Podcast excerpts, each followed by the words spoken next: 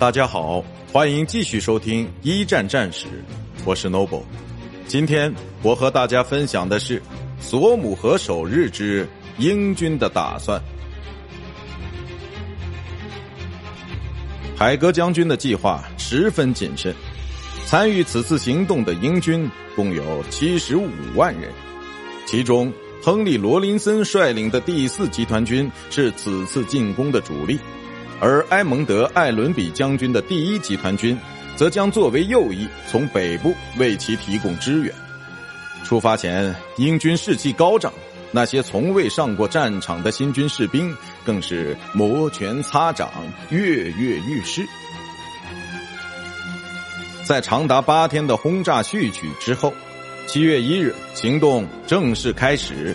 压抑已久的英军早上七点半便离开阵地。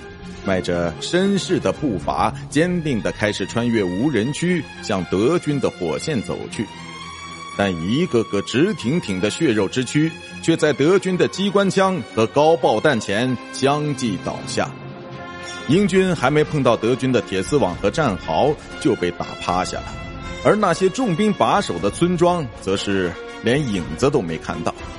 战场南部的法国第六集团军，在玛丽菲勒的领导下。倒是还打得不错，但这也改变不了协约国整体惨败的事实。